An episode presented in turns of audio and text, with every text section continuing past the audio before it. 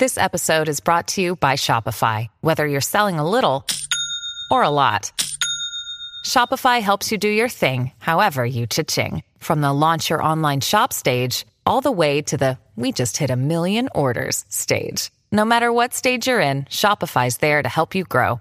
Sign up for a $1 per month trial period at shopify.com slash special offer, all lowercase. That's shopify.com slash special offer.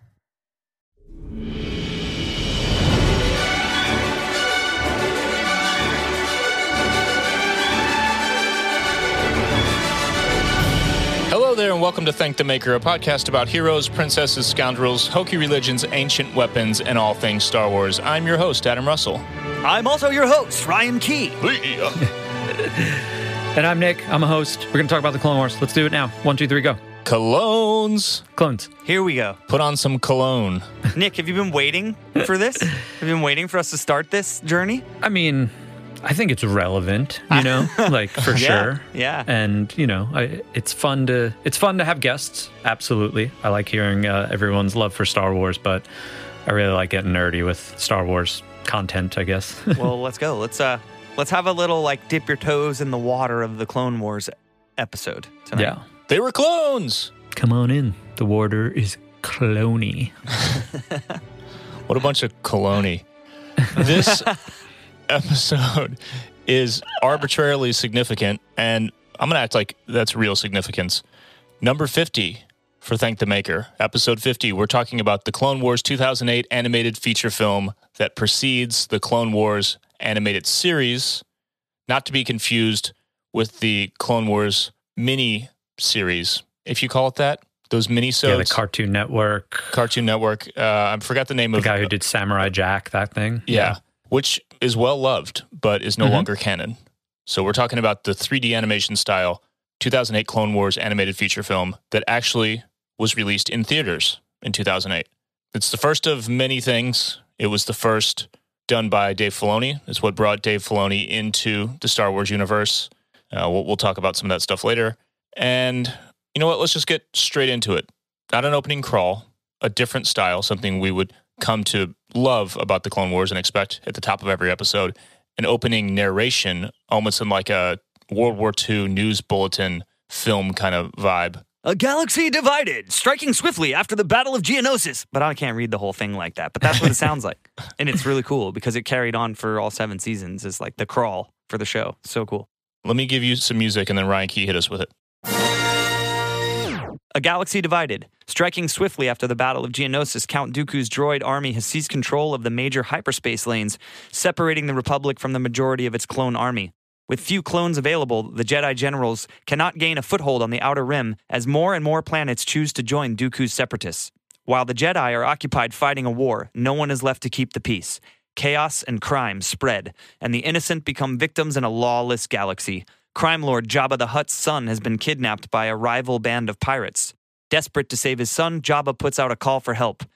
A call the Jedi are cautious to answer.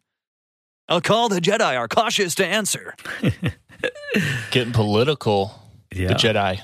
It's weird. We really get into the politics of the Jedi and the trade dispute stuff and all this in Clone Wars. We talk so much about it, but it it feels different than it did in you know the first two prequels.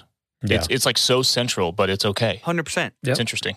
It's just laid out better. Execution, as we talk about all the time. Execution.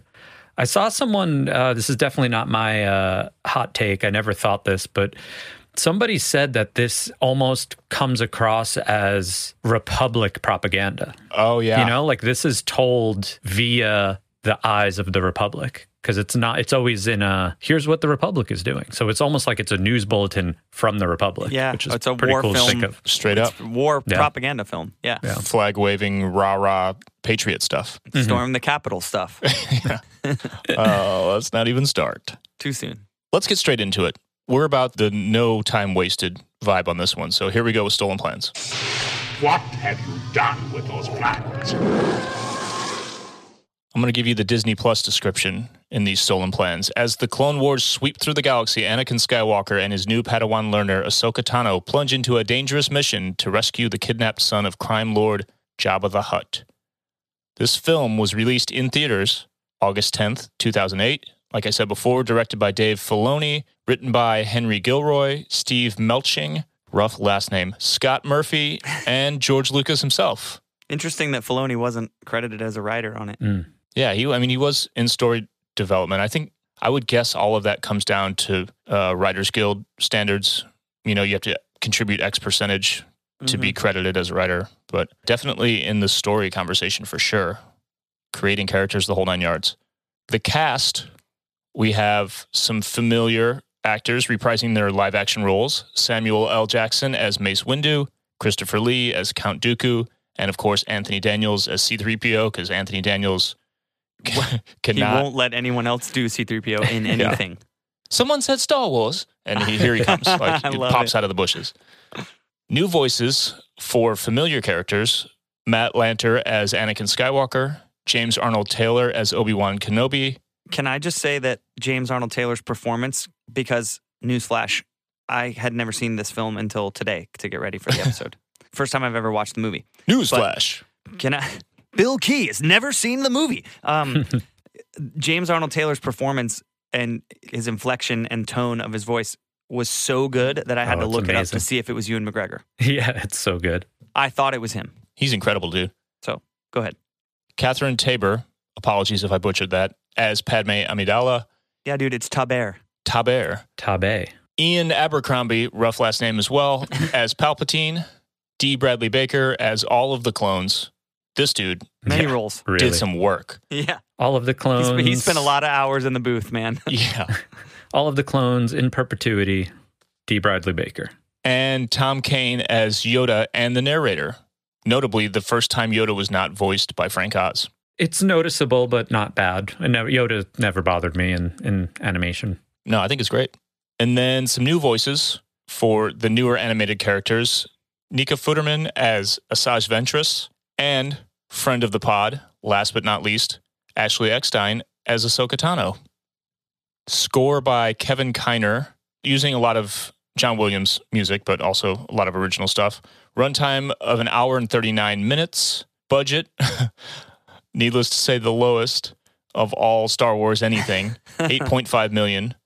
But it did gross 68.3 million total in the US. That's a pretty good return on your investment. Pretty sick.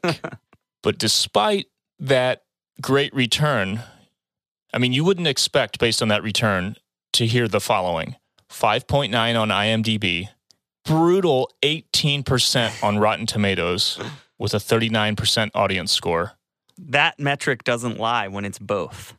Yeah. You know, 35 on Metacritic, and it should now be no surprise that this is the first Star Wars movie not to open at number one in the box office. But, you know, I remember, I mean, I was at peak Star Wars fandom at that point, and I didn't even know this was in theaters. I think Yeah. I maybe heard, like, oh, there's an animated, really? hmm But I didn't go see it. Yeah. This it was wasn't a- on my calendar. This was for sure a dark time for me. I would say like post Revenge of the Sith through like I think I started to get back in when Disney bought things when when Disney actually bought Lucasfilm. So I, I had a rough little go there where the dark ages. I definitely didn't watch the Clone Wars until it was a couple of seasons into the actual television show. Just shows the resilience of like Star Wars in general, but specifically this property here is like this didn't go well at the top but because it was like a Lucasfilm was still like its own studio, they were like, you know what, that didn't go well, but we're we're gonna move forward anyway. That wouldn't happen these days. Look at Solo, you know, Right. look like that didn't go well, so they're just like, no, that's dead in the water for now, hopefully. But Lucas owning all of this, he would just was like, no, let's just move forward, and it became what it became. No, this is mine. We're continuing. We'll get into a little bit of the the fan backlash, disappointment, and so on in from a certain point of view. But until then, let's get into the synopsis. We're going to make this quicker than we've ever done a synopsis because since many of you may not have seen this, we feel like it is necessary to kind of run down the plot. So here we go. The film opens with Anakin and Obi Wan in the middle of a battle against the Separatists on the planet Christophsis, which has an interesting origin. That name, I think, I can't remember it. Kris Kristofferson. That's all I think about. They're awaiting reinforcements. Shuttle shows up carrying Ahsoka Tano. She says she's been assigned by Yoda as Anakin's Padawan. Anakin is not stoked, but the two work together. They get right in the battle. The Republic wins, and Ahsoka earns Anakin's respect pretty quickly. I love their vibe, just banter right off the bat. and admiration. Yeah. almost like kindred spirits, re- like rebels within the system, kind of. Yeah, and she's an early teen and she's giving, I mean, I guess Anakin can't be that much older than her, but he comes off more as the, you know, he's a Jedi Knight at that point and the master. And she doesn't back down from him. She, she definitely, he's like, all right, okay, cool. It, it helps him gain respect, I think. The fact that she's not just like a little kid, you know, Yeah. as far as her, her attitude goes. Immediate big brother, little sister vibes. Yeah. Yoda shows up after the battle, tells the Jedi that Jabba the Hutt's son has been kidnapped. Anakin and Ahsoka are tasked with retrieving the Huttlet. I love that term, little baby Hutt, the Huttlet. While Obi Wan is sent to Tatooine to negotiate with Jabba over a potential treaty between the Hutts and the Republic, which is shady and weird. They are negotiating with terrorists. hmm It's not a good look for the Jedi or the Republic, which really helps set up this this whole downfall of the Jedi thing. Anakin and Ahsoka track the kidnapper and the Huttlet to the planet Teth. Speaking of planets, Christophsis is a huge Kyber crystal export planet. Oh, nice. Thanks, Drew. Planet Teth, where they're ambushed by separatist forces led by Asajj Ventress. This is not the first time we see Asajj, but it's the first, I guess, canon time since the other Cartoon Network thing in 2003 was rendered Legends, right? Mhm. So officially now in canon, this is the first time we meet Asajj Ventress, who is Count Dooku's apprentice. They discover, they being Anakin and Ahsoka, that Dooku is trying to frame the Jedi for Jabba's kids' kidnapping to get Jabba to ally with the Separatists. The two Jedi escape. Jedi escape the trap along with R2, who's of course along for the ride, and go to Tatooine. And still, apparently, still has fuel for his jets that he loses soon after this and can never be used again. There are apparently astromech jet fuel stations everywhere on every corner in this universe until 10 BBY. Anakin alerts Obi Wan that Ventress is on Teth. Obi Wan goes there, engages her in a lightsaber duel. He wins, but she escapes.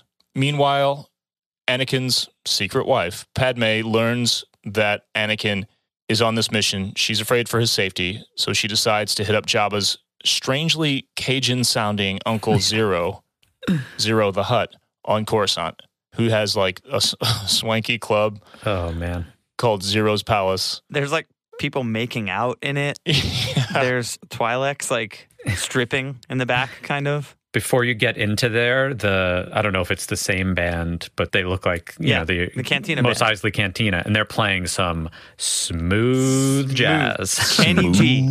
Yes. not Star Wars jazz, just No. like Straight up jazz. Louisiana America jazz. It blends well with like the I don't even know how to describe it, but like the MIDI keyboard action butt rock that's yeah. happening in the in yes. the battle before this. Like yeah. it's like dun, dun, dun, like you know yeah. smooth jazz and butt rock. Clone Wars. Go.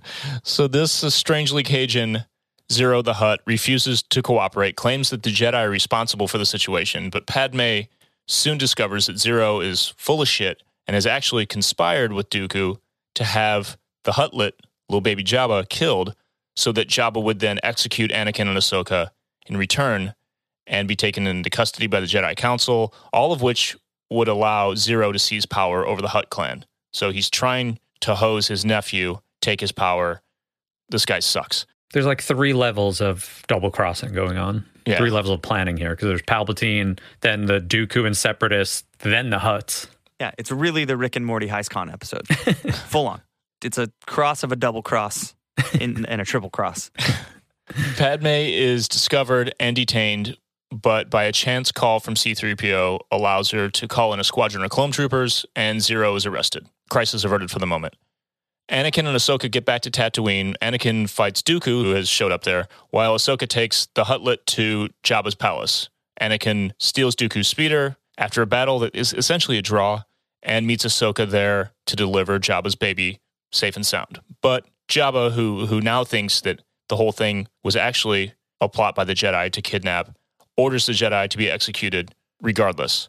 But Padme contacts Jabba in time, little holo from R2 style, reveals that Ziro is actually at the bottom of all of this, reveals the whole separatist plot, Jabba says, You're screwed. You're out of here. You're going to Hutt jail or whatever.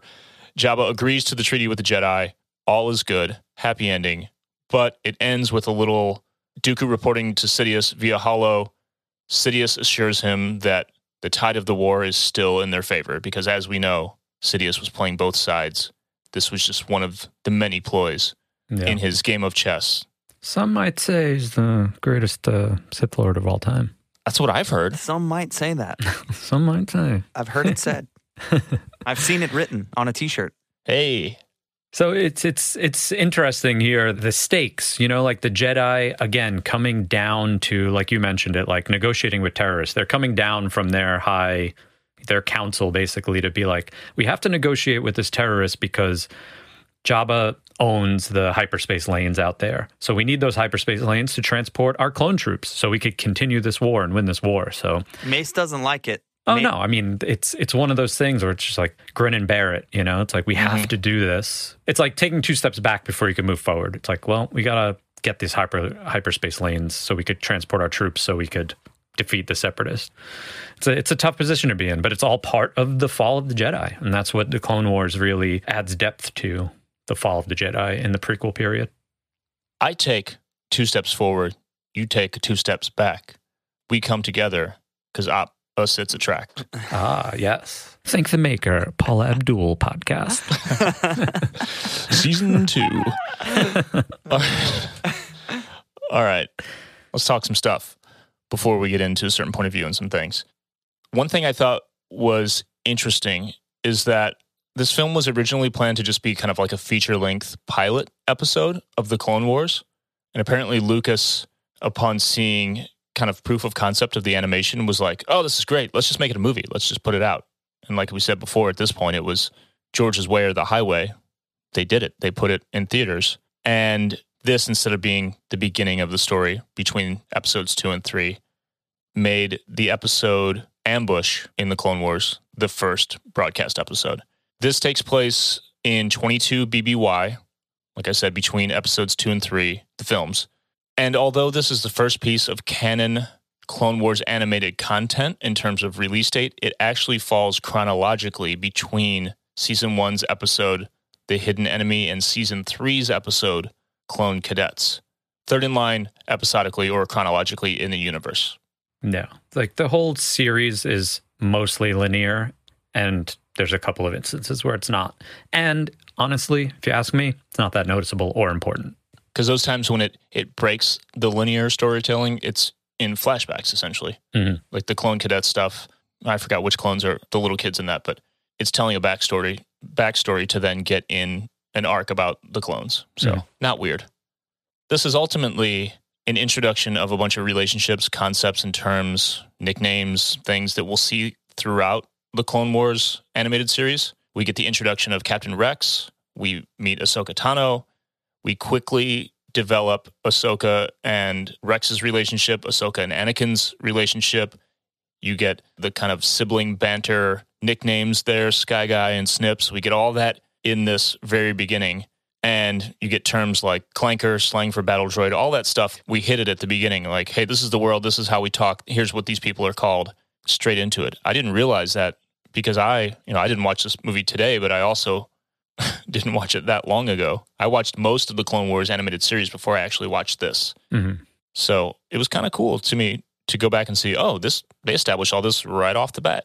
Yeah, it's. I think in a, a sense, it's good to watch this first because I want to say the first episode or two of the series doesn't really deal with Anakin or Obi Wan that much. Like, isn't the first Yeah. episode like Plo Koon or something like that? We'll get into it in another episode. But if you want to see Anakin, Obi Wan, Ahsoka, it's good to just get a primer of how it's all going to be laid out in the movie because I think it takes a couple episodes of the series before you kind of get into Anakin and Obi Wan. Like we mentioned before, Anakin and Ahsoka, they start off with kind of a tumultuous relationship. Anakin is reluctant to even take on a Padawan. He's not really into it. Ahsoka's kind of talking shit to Anakin. He's not about it. But after they complete their first task together, Anakin, he kind of likes her recklessness Yeah. and agrees to take her on as a Padawan. Because there was a moment there where it was kind of like, well, if you don't want to do it, you know, he, he almost kind of had an out, right?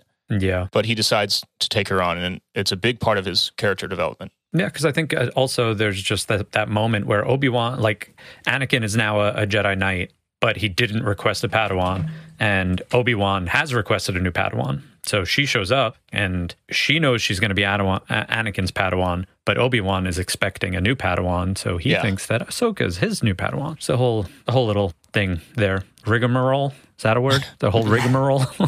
I'd use that.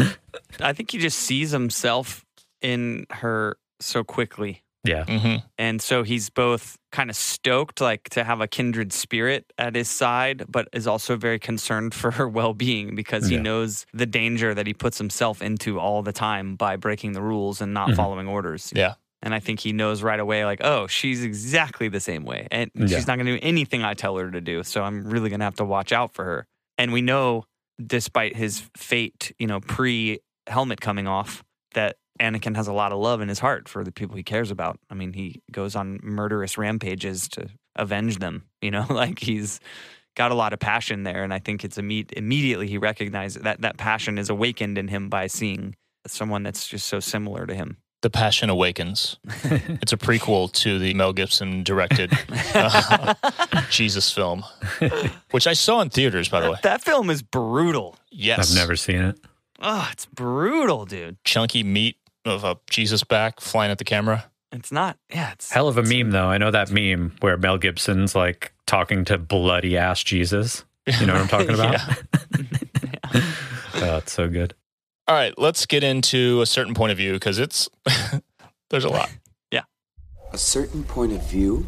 Many of the truths we cling to depend greatly on our own point of view. So, as you pointed out, um, the numbers don't lie, or do they? I guess is the question. This film is not loved by fans or critics, to put it lightly. It was as a bomb. Yeah, those numbers are current. Like people have not come around on it. You know, Yeah, like no. the series, love it. Everyone two thumbs up, great. Movie, not so much. I mean, That's really telling Yeah. because, well, it could be telling in different ways depending on how you interpret it. To me, it's so much about expectations. Oh, always. If you stop calling this a film and just make it part of the series, totally different. Mhm. yeah. You know Uh, what I it mean? fits it fits in as a couple of episodes, a couple of those little arcs. Like you Yeah. could have done the first half and the second, or, you know, broken it into four episodes and had it be a little arc to tell this whole story. And you, you're right, it probably would have fit into any one of those seasons that's ranked in what the 80s, 90s Yeah. Clone War seasons. It could just be like a marketing miss as well. If he had marketed, he being Lucas, had marketed this as we're launching this new series, and maybe it was, and I just missed it, but it, we're putting the first episode of this TV series in theaters, not, Mhm. hey, this is a film to be ranked amongst the, the other nine. I think it would have been taken differently. Right. It also could be the nature of imagine breaking it up. What it's an hour and 40 minutes long. Mhm. So that would be three, maybe four episodes, right, of the series. If you break it up, it, it feels very, very Clone Wars. It, it fits in, especially in the early seasons. But it could be sort of the tedious feeling of watching all, an hour and 40 minutes of it straight. As, Yeah. a, as a hardcore Star Wars fan, at the time that it came out, it's not like, oh, it's animated, so it's for my kids. It's like, it's Star Wars. I want to watch it, you know? Right. Yeah. I mean, I know that just getting through the Clone Wars series myself, sometimes watching four episodes, five episodes back to back in a row was not the easiest thing. You know, uh, It's a I lot mean, of cartoon. some of the arcs were very easy because there it was just nonstop amazing story and and exposition and plot and every every character development, all of it. Just you want to press play on the next one right away. But other ones, it was kind of like, okay, I know I have to watch this. That was the feeling, right? Yeah. Yeah. So Totally. taking this as four episodes of the show all at once and to be honest not the four best episodes of the show i mean there there are moments in this that, that we'll talk about that were super cool star wars but overall i think this falls very in line with a lot of the things about the prequels with the political exposition and how kind of like just Mhm. jumbled and like not clear about what's happening and who the players are and what you know it's like you walk into this like you're expected to already know all this is happening you know Right. in a way and i don't think a lot of people knew what was happening still from the prequels they left that like wait what who Yeah. Yeah, what is this war about who are they fighting and why i mean really that was a thing you know so yeah, I don't know. I I I think it's it's a little bit of, as I said, just a kind of a tedious thing to watch it straight through like that. But I think you're spot on. If it just sat or lived in season one or two, it actually would have been an important arc, I think, to watch, and I think would have been very watchable compared to watching it all at once. I, I really wonder, and this would have been very non traditional. So even if Lucas considered something like this, I, I don't think there's any way anyone on the team would have said, yeah, that's a good plan. Let's do it. I feel like it would have been beneficial for the prequels had episode three been pushed back a year or two. If they had put this series out and really got the wheels turning on it, Mm-hmm. maybe even I mean, I guess time timeline wise, this takes place right at the end of two, so it doesn't work as much. But I almost feel like this leading up to two would have helped. You know what I mm-hmm. mean? If they would have put four years in between each film instead and done a season of Clone Wars before two, season of Clone Wars after two, it might have all been experienced completely differently by all of us. Yeah. yeah. Because we all know what it does for, for the stories now The- in, in retrospect. I mean, the clones don't come around though till like mid film though in Attack of the Clones, you know. So we couldn't Yeah, do one before. Yeah. But I don't know. I mean, it is again. This is just uh, it's expectations are a bitch. It's almost like he doubled down on like, oh, everyone complained about it being childish, but also having a lot of politics in it. Here's more, but in animation. this. animation. Stubborn George Lucas. Yeah. But I mean, just like anything, just like a lot of TV, it takes a minute to find its groove. And that's what, you know, the, how many series of other shows, not even Star Wars, just other shows don't find their groove until second season, third season, whatever it is. So, Yeah. like, I just think of what's popping in my head right now is uh, Daniel Levy talking about, uh, you know, the uh, Schitt's Creek won a bunch of Emmys in its final season, and because it was a Canadian show, he said like.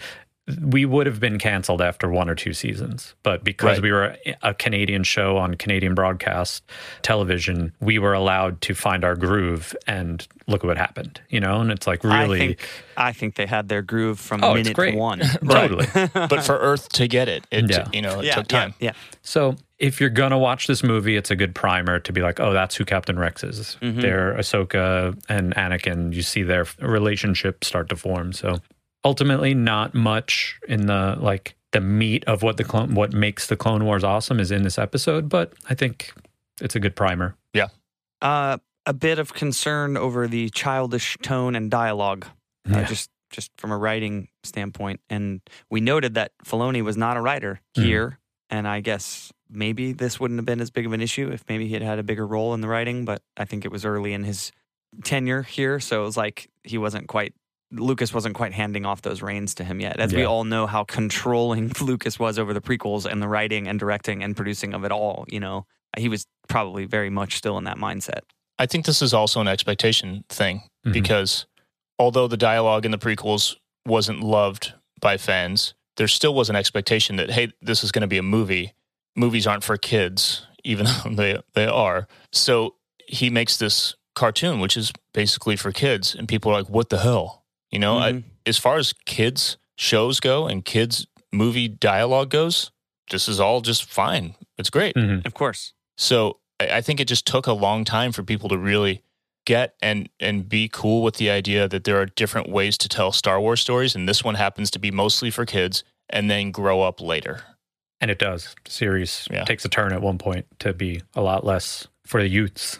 I Mhm. mean, in general, like the the whole like Star Wars is for kids and always has been that whole kind of you know opinion that people say. I mean, George Lucas even says it. Like, I kind of I'm not going to disagree with the creator, the maker.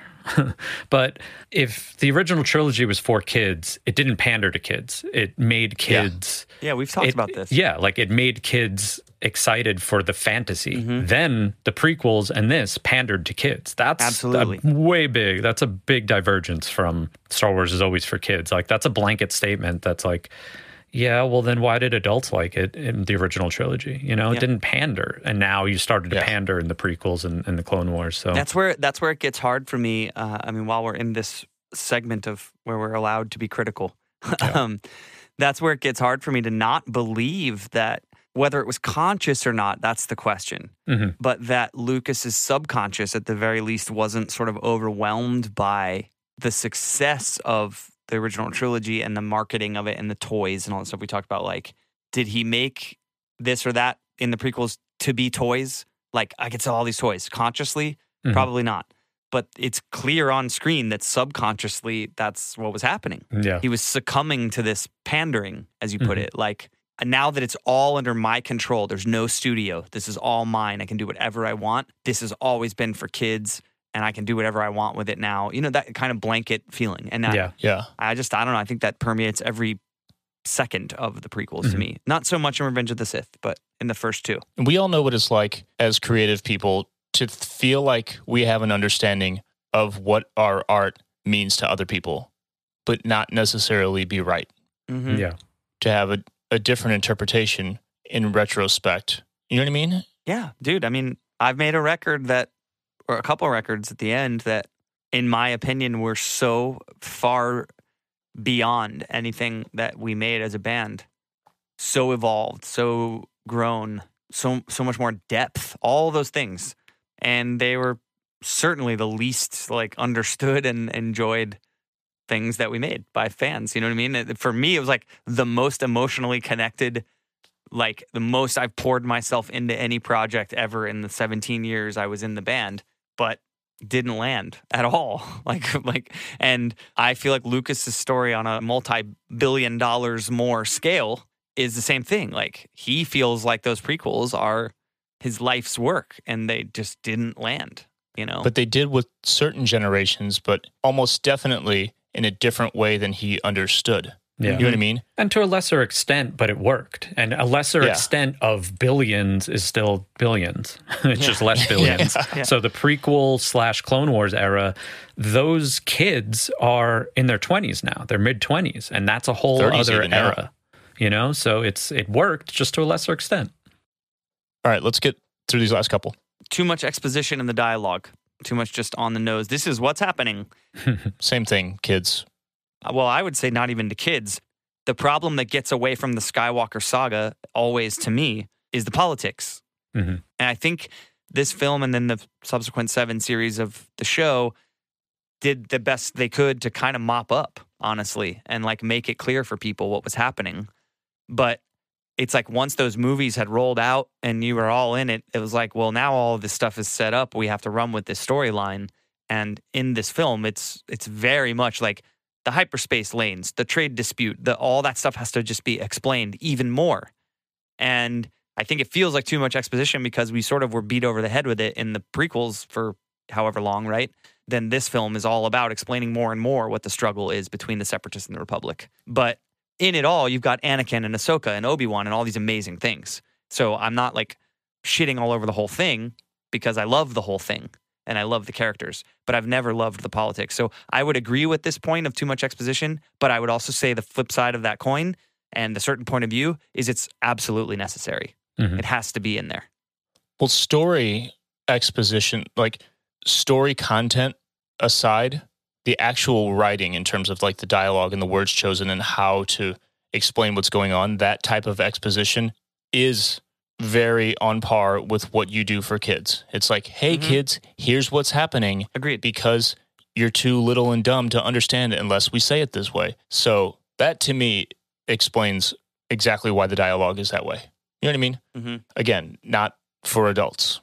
Well, even um, uh, definitely amongst adults, there's a common gripe that Ahsoka is annoying, which I don't get. just in I- general as a character appearing. I never Yeah. got. I think it goes back to what you said, Adam. Like expectations are always going to be like the first knife in the back of Star Wars fans. Their expectations are something that just will never be fulfilled post original trilogy. So you're expecting to sit down and watch uh, an amazing Star Wars animation thing, and then Ahsoka is just this snippy little colorful Punk ass teenager. Yeah. yeah, and it's like not something you you have some like at the time like 35 year old dude questioning his his masculinity at this point, you know. it's like, oh god, get over it. But dude, I think she's perfect. And Yeah. Filoni talked about specifically, he made her annoying in the beginning so he could then turn it around. Mhm. It was absolutely purposeful. Yeah, It there's a whole just- character arc there. So she was this snippy little teenager who was meant to annoy Anakin and in turn annoy the viewer. And then she becomes the most like powerful female figure in Star Wars since Leia. And this like poster child, like dictionary, uh, encyclopedia entry level of Jedi Mhm. example. You know what I mean? But that if if she was just that out of the gates, would it would it be as impactful? Would it matter as much? No, the, Probably la- not. the definitely end not. of it would not at all. I mean, the end of season five when she walks away from the order like that, dude. Come on. Yeah. And, uh, that just thinking about the difference in her kind of whiny, very Anakin esque character in the film to that. It's all. I mean that that's awesome.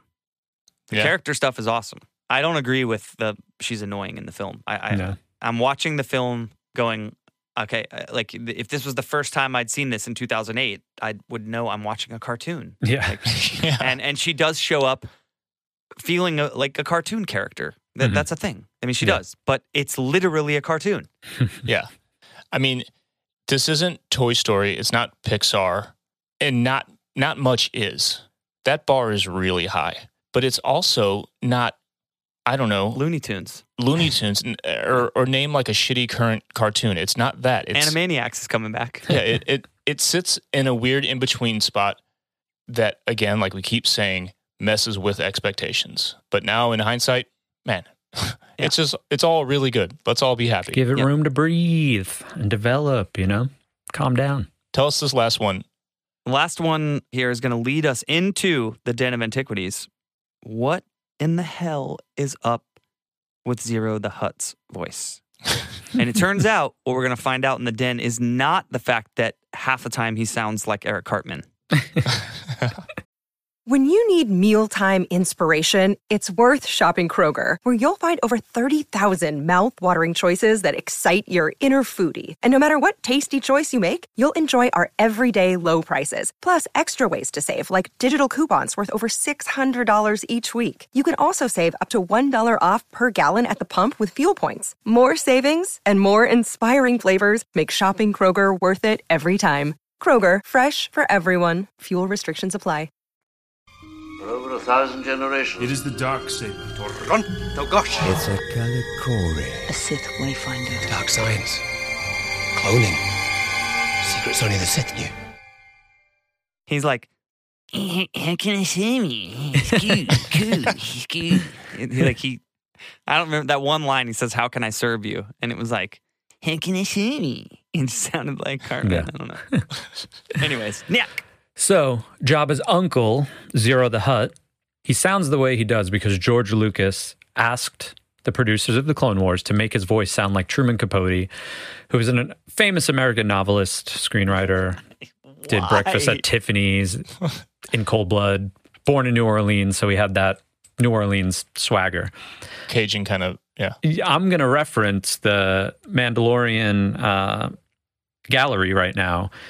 The scene we talked about where Favreau's sitting in the doorway and asked John Leguizamo to do uh, what? What did who did, what does he say?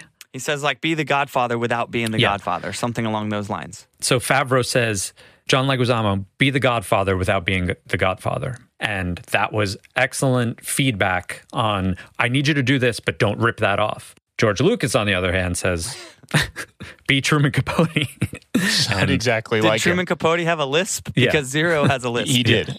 Okay. Yeah. Well, then they really nailed it. So there's a difference in, uh, I would say, is uh, one of them is a direct ripoff, and then the other is just kind of like, just use a, a broad paintbrush on this one. Here, here's the vibe you're going for, but don't rip it off. So If you've heard Truman Capote's actual voice or seen the um, Philip Seymour Hoffman depiction in the movie Capote, holy crap, is this?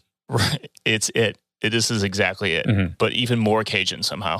It. I think again though, as a little kid watching this, I'm I'm sure there's some market research into how each character having a very distinct and different totally. dialect and voice helps a child identify with the story and the characters.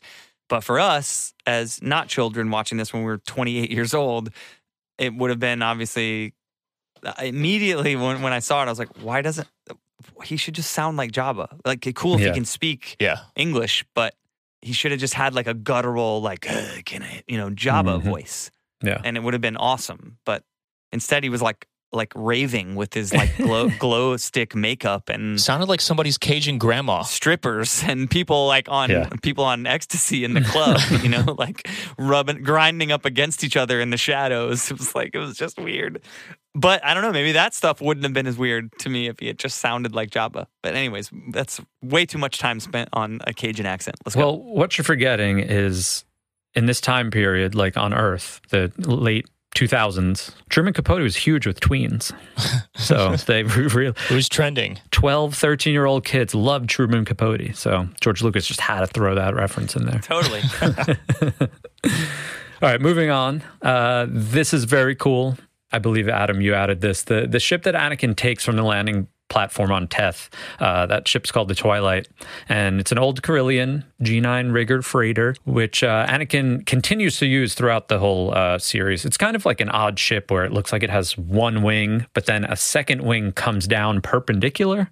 So I don't really know how that works, but Almost uh, B Wing style. Yeah. Yeah. It's like, a, it's like a rudder yeah, for all that draft in space that you get yeah. from all the air up there.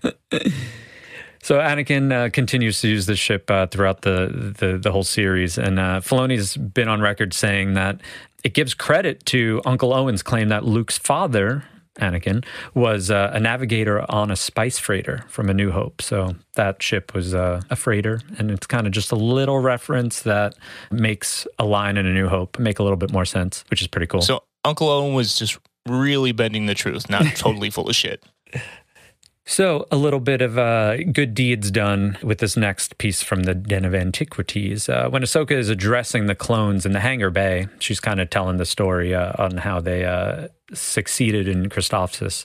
There's a pink droid next to R2D2, and you would just be like, oh, cool, there's a pink droid now. It's literally R2D2, but pink.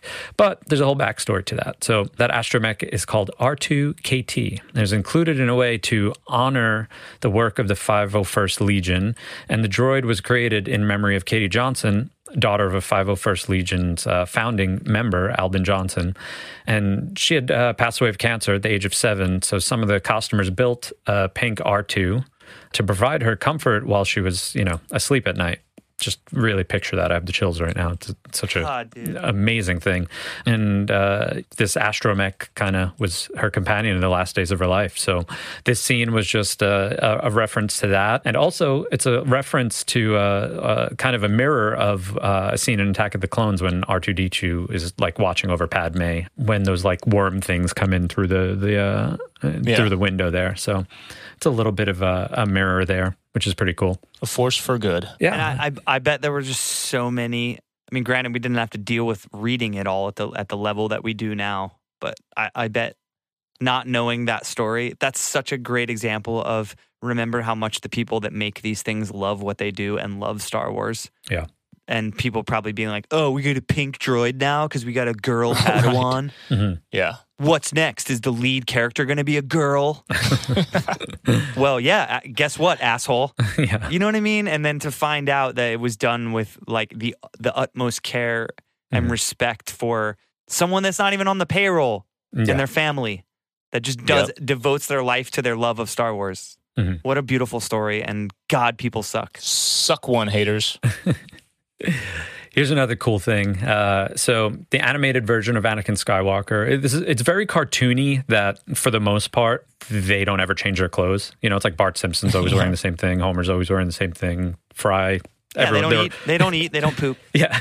So this kind of is the the that kind of uh, thing happens in the Clone Wars also. So Anakin's always wearing the same thing, this kind of like maroon and navy little uh, Jedi getup, and the neck and shoulder armor kind of uh, resembles.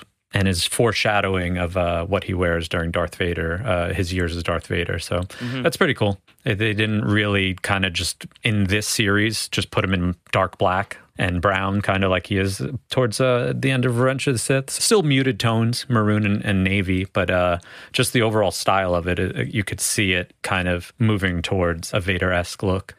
So we haven't really uh, brought up Ashley too much and her excellent portrayal uh, as Ahsoka, but uh, she actually originally auditioned for the voice of Padme, and uh, we know that Ashley, although she sounds like a teenager, she's not a teenager. So they decided Padme was a little bit uh, an older lady, so Ashley's voice suited Ahsoka's uh, teenage years a little bit better. So it's cool that she auditioned for one thing and actually wound up getting a life changing, important role that she uh, parlayed into everything that we know of Ahsoka Tano now. I thought it was interesting that they called her back because they liked her and asked her to play around with different accents and things. But ultimately, when she was hired, they had her just use her normal voice. It's tweaked a little bit. It's more Yeah. dramatic, but it's it's her voice. Dream job. This just made me think of something that I meant to say, I think, a couple times on the pod, and I haven't. It's the most. It's a prequel problem with the accents. You know that like some of it is not just borderline; it's just straight up inappropriate. Right? It it's, Mhm. did not. It's Queen Amidala herself. yeah, it did not age well. I've only auditioned for one, maybe two voiceover, voice acting things, but I, I actually got an audition for a Transformers movie for Oh. voiceover. I had to record it all at home. I mean, this is 10 years ago, probably, but it gave very detailed descriptions of what the characters were to sound like, what the, what the robots were to sound like. And one of them was like Japanese, and one of them, I can't, I can't remember what the other one was, but I was very like, I don't think that's like appropriate for me to sit Yeah. here and like do a Yeah. Japanese Get a Japanese actor. like then. that's weird. No. Why are you asking me to do that? You know? So I asked, I reached out and I was like, hey, is this okay? Like, I don't think this is like cool to do. And they were like, no, it's totally fine. People do it all the time. Like it's it's the voiceover world. Like we want to hear if you can do the accent. And I was like, I guess I'll watch some samurai movies and get back to you. And I had to do it. I had somewhere there's there's a very inappropriate recording of me doing a bunch of dialogue in a Japanese accent. I don't have it anymore, but some producer at whatever giant mega studio did those movies has it. Or Michael Bay has it. Maybe I don't know, maybe it made it that far. But either way, I was just thinking of like them asking her to do accents back in 2008 and who knows what they asked her to do. Yeah. Maybe it was Cajun. You know? maybe. What a dream job, though. Like, hey, just use your normal voice. Be like, oh, so I'm I'm just reading now. I'm I mean, it's acting, you know. But like, Yeah. I, I've said it before. It's like, hey, if anyone ever needs like a Nick, just call me. Yeah. Set Robert Downey Jr. I'll work for half as much money. We're, we're all three available. We're all three available. yeah. we have hours of our voices recorded at this point. There's another good one about Ahsoka here. Yeah. Moving on in in the original concept art, uh, Ahsoka was named Ashla. Pretty similar. They were in the ballpark there as far as what her name was going to be. Ashla is the name of a youngling of the same species, a Togruta, that's uh, seen in Attack of the Clones. I guess they just moved on from that concept and that the link between those two characters. They they kind of just dropped that eventually. Because there was talk of that character being Ahsoka, Mhm. but they just did the math basically, and that wouldn't work Yeah. because the, the character was already there. And as they were developing, we are like, well, well, maybe that's Ahsoka, but it didn't work. So they, you know, rolled with where. a Do you name. remember seeing? I don't even remember seeing another Togruta besides Shaak Ti. when Obi Wan comes to ask Yoda when he's training the younglings Okay. about the missing planet? Yeah. she's there. So she would be too young there. yeah, Uh, these next couple of things are just cool little tiny Easter eggs. I wouldn't have known this. None of us would have known this back in the day. But when you see the Lucasfilm logo, there's this uh, clone radio chatter over the Lucasfilm logo, pre seeing any animation or anything like that. And while I was watching this movie, I was like, where have I heard this before? And it's actually the beginning of Infinity War uses this same thing where before you see any live action, you get this like radio chatter. I believe I want to say it's like Asgardian radio chatter. And I'm like, mm-hmm. oh, that seems really like I've only seen this in two places. And now I know the first one was in 2008, the Clone Wars movie, which is pretty cool. I wonder, I know the Russo brothers are definitely Star Wars fans. I don't know if they're Clone Wars fans, but I haven't seen that in any other movies. I don't know. Maybe it's like a, in other kind of war movies, That- uh, perhaps. the only the only other place I can think of it off the top of my head is that Brad Pitt film Fury, Mhm. Mm. uh, the tank movie. It o- it opens with German radio chatter, Yeah. not like Nazi radio chatter. Cool. But I would think the link between Marvel and Star Wars is much more clear. Yeah, and- yeah, for sure. Like they were like, that's a good idea. Let's do that. So either coincidence, but either way, it's the same same vibe, which I thought was cool. So Ahsoka mentions in this to Anakin, "This is where the fun begins," which is the second time we heard this because this is after, in real time, this is after Revenge of the Sith, but canonically, Ahsoka technically says this is where the fun begins before Anakin does in Revenge of the Sith. So that's a fun little thing. Cool. I like things like like this next point here. Asajj uses a Jedi mind trick on Rex, And the only reason why I like that is because it's one of those things where it's like we've really only seen like Jedi mostly use Jedi mind tricks. I don't really remember too many instances where you see a dark side force user just use a Jedi mind trick. Which is weird because it seems like more of a dark side Totally. thing to do to somebody. Mm-hmm. Kind of interesting, you know, using the same Jedi mind trick, Jedi power.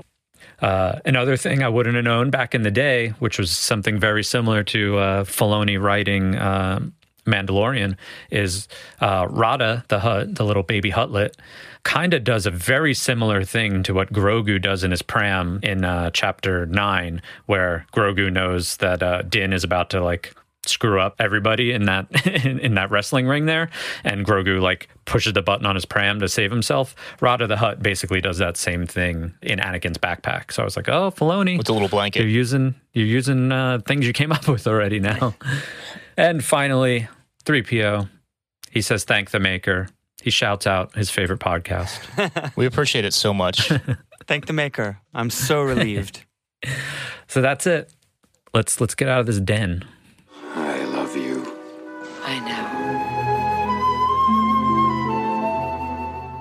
Favorite scenes, favorite quotes. We polled the patrons. It was a little last minute this time, sorry folks. But this is a film where I think these five are probably ours, five of each. So instead of doing a bunch of honorable mentions, you want to just read through these. We'll each call our own, and then we'll call the uh, call out the patrons. Yep. I back it. So favorite scenes from the top: the introduction of Ahsoka Tano as Anakin Skywalker's Padawan. I see that as a little bit longer scene than maybe just the she's off the ship in the exchange, right? It's a good little extended scene. Mhm. Number two, Ahsoka telling the story of the Battle of Christophsis to the clone troopers. Number three, Obi Wan Kenobi versus Asajj Ventress, the lightsaber duel. Nominee number four, Anakin Skywalker versus Count Dooku, lightsaber duel on Tatooine. And the fifth and final nominee, Padme's holo call to Jabba, revealing the Dooku and Ziro plot. What do you guys think? What are your favorites? My favorite is my mine has to be the first one, Ahsoka's intro to Anakin as his Padawan, because as I've on the show name dropped and, and whatever, probably embarrassingly so along the way. In in all seriousness, the fact that I've just had the good fortune through sitting on an airplane seat a year ago next to this just super positive force in the world, and Ashley Eckstein and I have become friends in addition to us starting this podcast and it's all just so surreal to me, you know, that that, that connection has happened. But it's my time like spent getting to be friends with her, and th- it's just like every it's made Ahsoka a, a totally different force in Star Wars for me as a character. So I was so much anticipating. I, I hadn't seen the film and like didn't have any spoilers. I didn't know exactly how it was going down. So I was just very much anticipating the first time that we saw Ahsoka on screen at this point now kind of just for like those personal reasons. You know what I mean? Like I have this like a friend in my life that is connected to this character in this way and it's just so, so the character just matters even more than she already is amazing as a character like but it matters even more to me. So it just has to be that scene because it was just like I was waiting like here it comes, here it comes. So that was definitely my favorite. Yeah, I and, mean, and sorry, I, w- I would say uh, you were talking about being a, a very extended scene. I agree because I think it goes pretty much like all the way up to the "you wouldn't have made it" as Obi Wan's Padawan quote. You know, and he goes through all of that. yeah. That sort of, and I, Yeah, I yeah. loved that part. I loved that line. I love that part.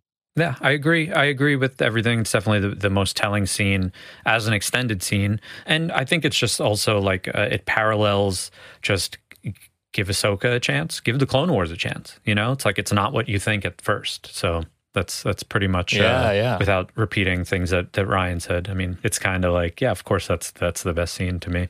I lean towards that one as well. And I honestly, because uh, like I said before, I, I didn't watch this until after I finished all seven seasons, similar to Ryan's experience. I choked up when I saw her show up for the first time and introduce herself because I had all of Mhm. that investment already. Um, so that that was my first inclination, but I think I'm gonna go with Ahsoka telling the story of the battle to the clone troopers because she's building rapport with them. She's making them laugh. She's bantering Anakin. She's kind of getting a laugh at his expense and she's becoming part of the crew. She's earning their Mhm. respect. And it makes me think of in season seven when Yep. Anakin brings her out and they're all painted up. Yeah. So Here it good. comes. Um, Yeah, dude, it's like how that was her first step into becoming part of the crew. As you said, like more than any other Jedi, more than anyone else. Yeah. She has that relationship with them.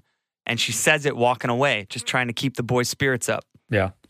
Because he says Yep. something about a Jedi doesn't is humble or whatever he says along the lines of Jedi's don't Right, brag. right. And she says, That's not what I was doing. I was trying to keep the boys' spirits up. Like, come on, dude. She almost has to be like the assistant manager, you know, like the the good cop to the bad cop. Maybe is another yeah, way. and that, that alone, in hindsight, that one moment overcomes that, Mhm. Overshadows. Yeah. overshadows, overcomes, like like uh, defies that rating. yeah. I'm I'm just I'm glad you said that because I had I, I didn't I didn't have that conscious thought watching that scene, and now that I just watched it like an hour ago, two hours ago, so now it's really fresh, replaying in my head, and I'm like, It's good, man. like it's really good. heavy, dude, so awesome. I do think it's worth noting why we put some of these in here. The Padme holo call with Jabba. I, I think people could maybe kind of dismiss that, and I, I didn't think of it right off the top of my head either. But Nick suggested it, and when I went back and watched, it's really good because number one, it's got Leia vibes because it's mm-hmm. coming from R two, And she's right? wearing kind of the all white with the it's Yeah. very yeah yeah and it also mirrors Luke's message to Jabba in Return of the Jedi. You know, R two rolls in, here are the details, here's how it's going down, kind of thing to, to Jabba, and then the way she talks about Anakin, there's their hidden love there. So there's a lot packed in that little momentarily goofy holo thing because Ziro jumps in with with the accent in the middle Yeah. but it's still it's really good. So I, I think it's worth noting, Mhm. and, and I'm glad we included that as one of the nominees. Favorite quotes. We're going to read the winners from the Patreon poll after. So our favorite quotes, our five nominees. Number one, Anakin to Ahsoka says, You're reckless, little one. You never would have made it as Obi Wan's Padawan. But you might make it as mine. Number two, Ahsoka back to Anakin. You've got that we're in trouble look. There's a look? You can't miss it. Very funny, Snips. I really like the nicknames personally. People weren't down with the Sky Guy thing. People were bummed about that. I think it's great brother sister banter stuff. I, I think it's awesome. It was also born from a cartoon, and it, and it that, that tracks. It's like a Yeah. cute, fun, like quirky, everything we talked about earlier. Number three, Anakin saying to Yoda and Obi Wan, Wait a minute. I admit Ahsoka is a little rough around the edges. But with a great deal of training and patience, she might amount to something. again, foreshadowing. She might amount to something. You think? Number four, fourth nominee, more Ahsoka. I love this one. Again, this is some great like team building uh, rapport with the clones. She's talking to Captain Rex here. So, if you're a captain and I'm a Jedi, then technically I outrank you, right? In my book, experience outranks everything. And lastly, number five, fifth nominee, Obi Wan Kenobi says to Anakin, Anakin, teaching is a privilege, and it's part of a Jedi's responsibility to help train the next generation. Ryan Key, what's your favorite? I'm gonna. Bre- I'm breaking the rules. I'm breaking the rules. Hmm. I was super busy when you guys were texting about these earlier, and I didn't chime in. I read, I read it all after, and I was like, I'm not gonna. They already settled on it all. I'm not gonna throw a wrench in. But my favorite is not on that list. If I have to pick from the list, which I will, so I, I'm gonna play by the rules and also break them. Do an honorable mention. I'm gonna I'm gonna arch my back and keep it straight at the same time. I would probably choose your reckless little one. You never would have made it as Obi Wan's Padawan, but you might make it as mine. I loved that moment between the two of them and just knowing what that means, and and immediately recognizing in the writing how they were how they wrote Ahsoka to be Anakin's counterpart in every way. But my favorite quote from the film is Anakin down in the dungeons with Ahsoka and R2, and he says to Ahsoka, a very wise Jedi once said, Nothing happens by accident. It is the will of the Force that you're at my side. Just want to keep you there in one piece. That was my favorite quote. It's great. That's a great one. I had that in my list, and for some reason, I didn't put it in our text chat. Well, there you go. I don't know what we would have cut to put that in, but I love that. We all make mistakes, man. It's fine. uh, I'm going to go with, to me, the only one I really wrote down while I was doing notes was the Ahsoka saying, So if you're a captain, I'm a Jedi. Technically, I outrank you. Captain Rex slaps back, says, In my book, experience outranks everything. And to me, that one really did stick out. But I think it's really like if you're gonna put a just synopsis on who Ahsoka is, it's uh, it's not about titles. You know, Ahsoka isn't a, about being a Jedi, which is why she walks away from the Order because it's about doing the right thing. And and to me, this kind this line has two meanings. You know, Rex is all about the experience outranking whatever Jedi is, which is true. But I also just think that it takes away titles. You know, it just means like you got to show your skills, you got to do what's right, and that's ultimately what Ahsoka does by walking away and still continuing what she learned, just being a Jedi and being mindful and doing what's right, but not necessarily holding the the Jedi Knight or Jedi Master title anymore. So this is just kind of like a back and forth about what titles mean, and ultimately, I think it shows a lot of what how Ahsoka's mind really works in the end. You know, it makes me think that age old question of how much was thought out ahead of time and how much is retconned, as we say, right? Yeah. How much did Dave Filoni use this film and the writing in it to build the characters after the fact, you know? Or how involved was he in shaping them and saying, no, she should be this way because my, my big plan for her is this, right? Mm-hmm. And if, if you think about several scenes in this film, that one included, she's actually very concerned about being called a Jedi. Yeah. She's Yeah, yeah. she's very determined to say, "Oh yeah, well do, do servant girls carry these?" and whips out her lightsaber. Yeah, not being called a youngling. Yeah. You know, so the evolution of realizing how unimportant those titles are to the point of leaving the order completely is epic. And I think you can you can in a very cool way we'll never know how what was planned and what was used in hindsight but go back to this line with rex and that line do servant girls carry these? You know i'm a jedi knight. And then she kind of says under her breath or soon to be or something like that. As Mhm. she's walking away. She was super concerned about that when she got off the off the boat you know when she got off the shuttle and stepped into her first battle. It was like yeah i'm a jedi and and that plays into the hubris and all the stuff we, you know that carries on into the sequel trilogy and stuff and the downfall of the Jedi. Like there was this ideal of like I'm a Jedi. I'm the I'm the most badass being in the galaxy, you know. And I think Ahsoka carried that into these scenes in this first film a lot. Like her cocky kind of attitude wasn't just snippy teenager stuff. It was like, well, I'm a Jedi, and this is what they've told me we do. Mhm. You know. Yeah. So I think that's really cool. Yeah, I was before you started talking, I was about to make that exact point and ultimately ask or or say that you could assume based on everything we know about her arc now that she carried that line from Rex with her her entire journey Mm-hmm. and that informed everything Totally. about the way she evolved as a person.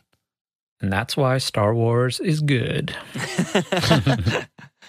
Uh, my favorite. Oh man, I'm gonna. I, I really love the Rex stuff, man. But um, and I love Obi Wan's quote to Anakin because Obi Wan's my favorite Star Wars character of all time. But I'm gonna go with Anakin saying to Ahsoka, "You're reckless. You you never would have made it as my as Obi Wan's Padawan and so on." Because they're just they're connecting. You know, he's acknowledging seeing himself in her, and it's really kicking off their relationship together, that acknowledgement. And it, it carries a lot of weight to me. So that's my favorite. Let's hear what the patrons thought, though.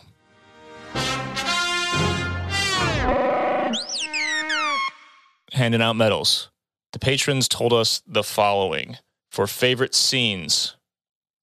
The winner with 53% of the vote, the introduction of Ahsoka Tano as Anakin Skywalker's Padawan. Second place with 21% of the vote, Ahsoka telling the story of the Battle of Christophsis to the troopers. Solid. We're on the same team. Ahsoka wins. Ahsoka wins all the way. No votes for Padme, the holo call with Jabba. But now that you know why we loved it, folks, just think about that. it was good. all right. Favorite quotes. The winner with 39% of the vote, the one that I picked, Anakin to Ahsoka, you're reckless little one. You never would have made it as Obi Wan's Padawan, but you might make it as mine. And second place with 17% of the vote, Ahsoka. Whose pick was this? Who else picked this? It was a Nick pick. Yeah. Nick's pick, Ahsoka to Captain Rex. So if you're a captain and I'm a Jedi, then I technically outrank you, right? In my book, experience outranks everything. Rapport, banter, bros and sis. Good stuff. All right, final thoughts. I think uh, I think we've said all that we feel, Yeah. but I'll say this: it's a good episodic installment in the Clone Wars series. Even though it's a feature film, I think it's a great installment, and I think with the expectations being much different for us, I think we experienced it different than people maybe people did in the theater. I think it's great. I think it is not deserving of any of its scores on any of the websites that score things. I think we we did a good job of actually kind of breaking down and having a discussion tonight about it. Really, probably probably just should have been four episodes, uh, an arc. It should have been an arc in the series. You break that up, and it's not you're not watching an animated Star Wars thing for the first time ever. That's almost two hours long, and it's a totally different vibe. You know, I mean. I, I enjoy that the arcs in the Clone Wars where you start with one 20 minute thing and then imagine that that Dooku Palpatine Sidious thing being at the end a few episodes later. That would it would just feel totally different than having to watch it all the way through as a film. And I, I think that was a cool breakdown or a cool take on it that we kind of had on the show. Agreed. Nikki, anything to add? No, I'm just re- I'm I'm excited and ready to get into uh, another rewatch. Just He's like, personally, Is it next Monday yet? yeah. Well, got some work to do, but I'm just excited to rewatch the Clone Wars. It's one of those things where now that we've had season two of The Mandalorian, I wonder if anything will resonate differently or just watching the Clone Wars again. I mean, this will probably be my, it'll definitely be my most focused rewatch. I've always, anytime I've watched, rewatched Clone Wars or Rebels after my initial watch, it's always been like kind of in the background or something I put on falling asleep. So this one will be like, thank the maker focus and uh maybe i'll maybe i'll see some things i didn't see or notice uh things that were just kind of i have a different uh, take on them now that uh we have Filoni kind of running the ship with the mandalorian I'm stoked too, fully. All right, Billy Key, take us out with a quote of the week. All right.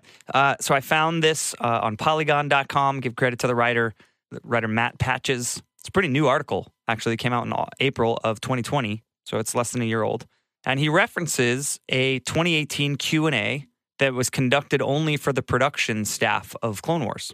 And apparently, uh, the Star Wars show released this Q and A for everybody to read what went down. And um, there's really cool quote from Lucas in the Q and A, and it goes like this: "Quote: There's nothing forgiving. We weren't making it for television. We were making it for the big screen. I said, think of this as a feature. Everything about it style, attention to detail, the lighting everything is done at a feature level, even though it's going on television.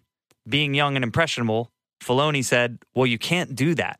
Now, I don't know if Matt Patches added this at the end or if Lucas actually said the words. I hope he did. I'd have to go back and watch it. But he says, Lucas's wisdom, do or do not. So they did it. They did the damn thing. We didn't talk much about the quality of the animation here, but it's not, of course, up to the level that season seven was. It they really leveled it up over the years. It was really good for the time, but man, season seven really fulfills exactly what he's talking about here. Mhm. They, it it became fully cinematic in a way that I've never really seen in in animated films. I mean, a lot of the Pixar stuff is very cinematic, but there's something else about this. There's something special about what Clone Wars became and matured to that stands out. I think uh, what what's the budget for a Pixar film in 2008? It's not eight and a half million dollars, right? seems low I, we, I would assume it's way more. Yeah. So if you're thinking of what Star Wars budgets are, you know, even in 2008, they did this film. Yeah, Drew just said s- there back then. There's a Pixar film getting made for 180 million dollars. Holy So- shit. Think about what they were had resource WALL-E, WALL-E, which is a that's a space film. I mean, you know what I mean? It's Yeah. uh, what a film. I could uh, a tear could roll from my eye right now just thinking about that movie. But look at what they did with this with the Clone Wars. The first thing you saw for eight million dollars. I mean, that's that's crazy. Yeah, uh, uh, Drew just said up was 175 million. so there we go. Set the bar at 150 to 200 million dollars versus eight million dollars. But to your point, Adam, they started here. I think it was pre- as you said, it was pretty cool for the time.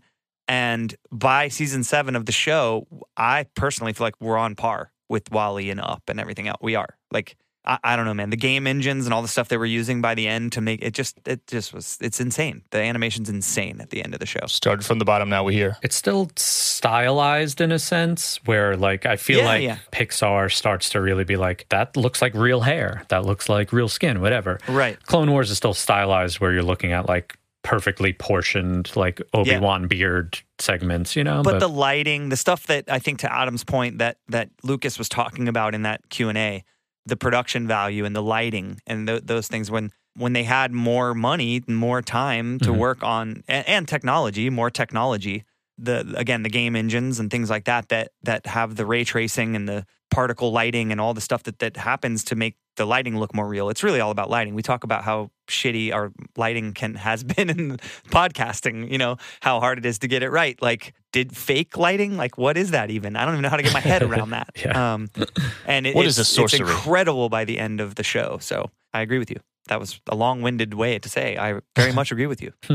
We're on the same page. All right, a couple things before we fully wrap this up. Patreon is different. We have made a change. We're now monthly. If you are currently a patron, if you've been a patron and you were when we were doing the per creation style, you need to choose the new Jedi tier, the $15 monthly tier, if you want access to things like these polls, the after show content, the live streams that we're going to do, the Discord access, which is a big deal. We're now, we have a Discord channel. You need to get switched over to one of the new tiers. So do that. Those other tiers, those former tiers are going to go away at the end of this month. So you've got 10 days or so to switch over to a new tier. There's only one. I mean, there's there's the thanks for your support. You get no benefits, just thank you tier. The bro deal tier. Which is great. if anybody just wants to throw us three bucks for providing something that they like and support us, thank you so much. We appreciate it. But if you want the benefits, you got to switch over to that tier. Please do that before the end of the month. But we also have other cool stuff coming up, non Patreon related. Billy, can you tell us about it? If you missed uh, the little video I posted two days ago, we officially have our Thank the Maker merch store open. It's very easy for you. ThankTheMakerMerch.com. Thanks, Drew. Hook that up.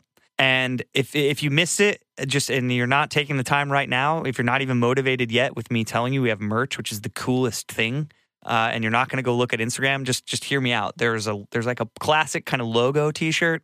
We did a collab with our friends at uh, at Hondo Supply, which is very cool, kind of a podcast themed tee. But really, what you're in it for is the Top Gun. There's the Top Gun T-shirt because we all know Think the Maker is secretly a Top Gun podcast. like even right there, I managed to put Top Gun into this week's episode, which we hadn't done yet, and I still found a way. We're almost like Sidious level with like the, the Yeah, yeah, what yeah, we're yeah. doing behind the scenes. We're really we're pushing Top Gun. We're definitely we're playing the Star Wars and Top Gun angles against each other for sure. But then I would just like to say how how honored I am that the greatest Sith Lord of all time made it onto a T-shirt. Because I know everyone when I scream that into the microphone probably rolls their eyes like, dude, come on, bro. But now you can get it on a shirt and wear it to Galaxy's Edge when they open. And uh, I'm sure all the cast members will mess with you because it says Sith on it. It'd be great. Go grab it. ThankTheMakerMerch.com. lit. If you're looking for me on the social medias, you can find me everywhere at William Ryan Key. You can find me on Instagram and Twitter, talking all things Star Wars at Nick Bayside. You know, we do a little retweeting of uh, our personal accounts and stuff from all the, the Thank the Maker uh, accounts, but uh, a lot of it starts with our own accounts too. So find me at Nick Bayside, Instagram and Twitter. Oh, Always talking Star Wars. All of my stuff is at Adam the Skull. The podcast is, of course, at Thank the Maker Pod on Instagram, at Thank the Maker on Twitter. Patreon.com slash Thank the Maker Pod is where you can get at us on the Patreon level. Again, we really appreciate it. Whether you're just supporting the podcast, which is a cool thing to do, every dollar counts. All really, the cool it helps. kids are doing it. If supporting a podcast is cool, call me Miles Davis. or if you want to get involved in the extra stuff, get the benefits, get on Discord and all that, fifteen dollars a month. I would, I'd pay that. I'd pay that for my own podcast. you podcast. get four I would do podcasts a month, just in addition to that. Like, Yeah. we're making, Yeah. and we're we're weekly. still you know we're working out how we're going to do all this stuff but you want to watch star wars with us with us commenting? We're doing that Yeah. soon. Potentially playing video games together. Let's do that. Whatever. We're gonna. I we're- want to watch Star Wars with you. Yeah. We've It's never done fun. that. Yeah. Mystery Science Theater style. All right. Thanks everybody for listening. Patrons, catch us on the after show on Patreon and everyone else. Until next time, may the force be with you.